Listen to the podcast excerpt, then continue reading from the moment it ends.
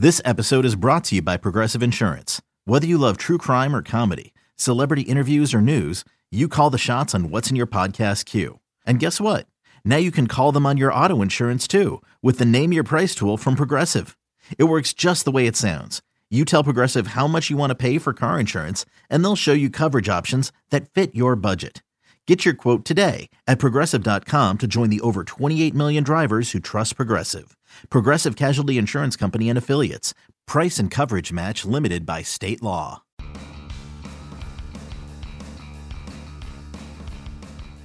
You're listening to MLB.com Extras, brought to you by MLB.tv. It's baseball everywhere. Hey everyone, Tim McMaster here, and stepping in for Bill Chastain on the podcast this week. Dewayne Staats, broadcaster for the Rays. We always love to have Dewayne along for the ride. We're going to talk about some fun stuff. Hall of Famers, Hall of Fame ballot players, I guess I should say, that, that played for the Rays. We'll also talk about some of the young, exciting players coming up through the Rays system. But Dewayne, since you haven't been on this podcast for a while, I wanted to start with just getting your overall thoughts of this team right now, because it's obviously been an interesting offseason so far. The trade of Evan Longoria, kind of the big highlight, um, because it it brings into question the direction now of this team and, and are they rebuilding? Obviously, there are other possible trades that could be made. But what was your first reaction as a guy who's obviously broadcast so many of Evan Longoria's games? Um, had to make you a little bit sad to see him traded away, right? Yeah, Tim, I think you're absolutely right about that. You know, uh, Evan Longoria will be missed uh, here on uh, a number of fronts. You know, not only what he did at third base and and the bat in the middle of that lineup. He's a guy who wanted to play every day and and has been uh, active. You know, he's he's not a guy who who calls a lot of attention to himself, but he was active in the community, did a lot of great things there. So there's no question he's going to be missed, and and what it does, it sets up, uh, I think, a lot of questions about uh, where this team is headed and what the approach will be. I think the um, I think the immediate assumption is that it's going to be a complete teardown and rebuild. Uh, ownership has said that's not the case. That uh, you know they want to they want to still be a factor in the American League East. That's always a challenge. It has been from day one here all the way back to '98. And Evan, uh, of course, made a big difference when he arrived uh, you know, 10 years later. And for almost 10 years then was, um, was just uh, a constant in this lineup. It will be interesting, I think. Um, you know, the East is always very difficult. I think one of the things that this club still feels, they have some pitching depth in the organization, and I think uh, it begins there. You think um, if you have good pitching, then you can be competitive day in and day out, especially if you can figure out how to protect it with good defense, protect that pitching with defense. Uh, I don't think they're finished um, making some moves and additions, and it's going to be an interesting couple of months, you know, leading um, up to and into spring training and then the regular season. We've seen some teams obviously tank in recent years with great success for what it's worth. Obviously, the Cubs, what they did, the Astros now winning a title. The Rays have managed to stay competitive without really ever doing that. And the impressive thing I would say right now, if they are rebuilding, is they already have a strong system, um, which they've been able to do without falling into last place and having super high draft picks. It's a compliment to the things they've been able to do, and I think it's a situation where if you do look at a where they would rebuild right now a little bit, they won't have those lean years, I don't think, because the system is already good. So if you're just trying to get it a little bit better, it's not going to take too long to really turn things around. Yeah, I, uh, Kevin Cash told me last year, about the middle of the year, that he thought at the at the AAA level, they had four, five, six arms down there that could help this club this coming year. Honeywell is going to probably top that list. They uh, they also like Ryan Yarbrough. He's uh, a guy who who hides the ball well in his delivery. So there, I think they do have some options there. And and to go back to our idea that you know pitching really is the bedrock of any club. Most of their position players, I think, uh, were in the in the lower minor leagues, but they do have a couple who they uh, you know they feel would have a shot at making this club and and contributing this coming year. And they do believe that in the lower minor leagues, they have a lot of talent, which lends itself to the idea that maybe in the Longoria trade, they got some young talent back. If they're not finished dealing, you know, there would be another uh, arm or two that I'm sure they'll have some discussions about, maybe a position player, and, and try to further stockpile uh, a lot of talent in their system. Because at the end of the day, uh, they're going to have to develop out of their own system.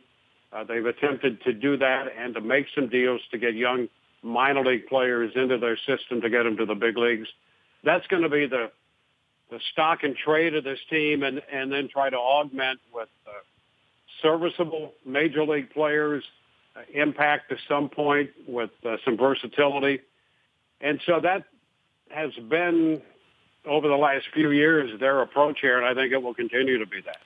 Yeah, when you talk about position players kind of knocking on the door, Jake Bauers seems like he's about ready. Willie Adames is a guy that a lot of people love at shortstop as well that they brought in in a trade a couple of years ago. You mentioned Brent Honeywell, and uh, over the course of this week, MLB Pipeline is putting out its top 10 list for each position as far as prospects go. Brent Honeywell checking in at number four for right handed pitchers. Brendan McKay, who was just drafted last June, obviously, number five for lefties. McKay's still a ways away, and he's a guy who can also hit, as a lot of people who follow uh, college baseball and prospects know he's a two way kind of player who, who the, uh, the Rays like a lot. But I wanted to focus a little bit on Honeywell. He's a guy that started the Futures game last year at the All Star game, uh, pitched two innings in that game, struck out four. He's got a whole bunch of pitches. And it seems like if this, if spring training goes well for him, depending on what happens, this is a guy who could find himself in the rotation, if not on opening day, Dewayne, pretty soon this season. If if the, if an opening kind of if the door opens at all for him in that rotation. Yeah, Brent Honeywell is a guy who's been interesting from the time they drafted him, and he is certainly not lacking in talent or uh, the confidence to think that he can compete and and be a, a winning pitcher. So I think there's a there's a, a better than even chance that uh, depending on what they do, as, as you point out with uh, potential trades, that Honeywell sooner or later, obviously, is going to be a factor on this uh, rotation. I think uh, he'd prefer it to be sooner. Uh, McKay, you're right. Uh, you know, two-way guy. Really, the last successful guy to do that over a long period would have, I guess, been Babe Ruth.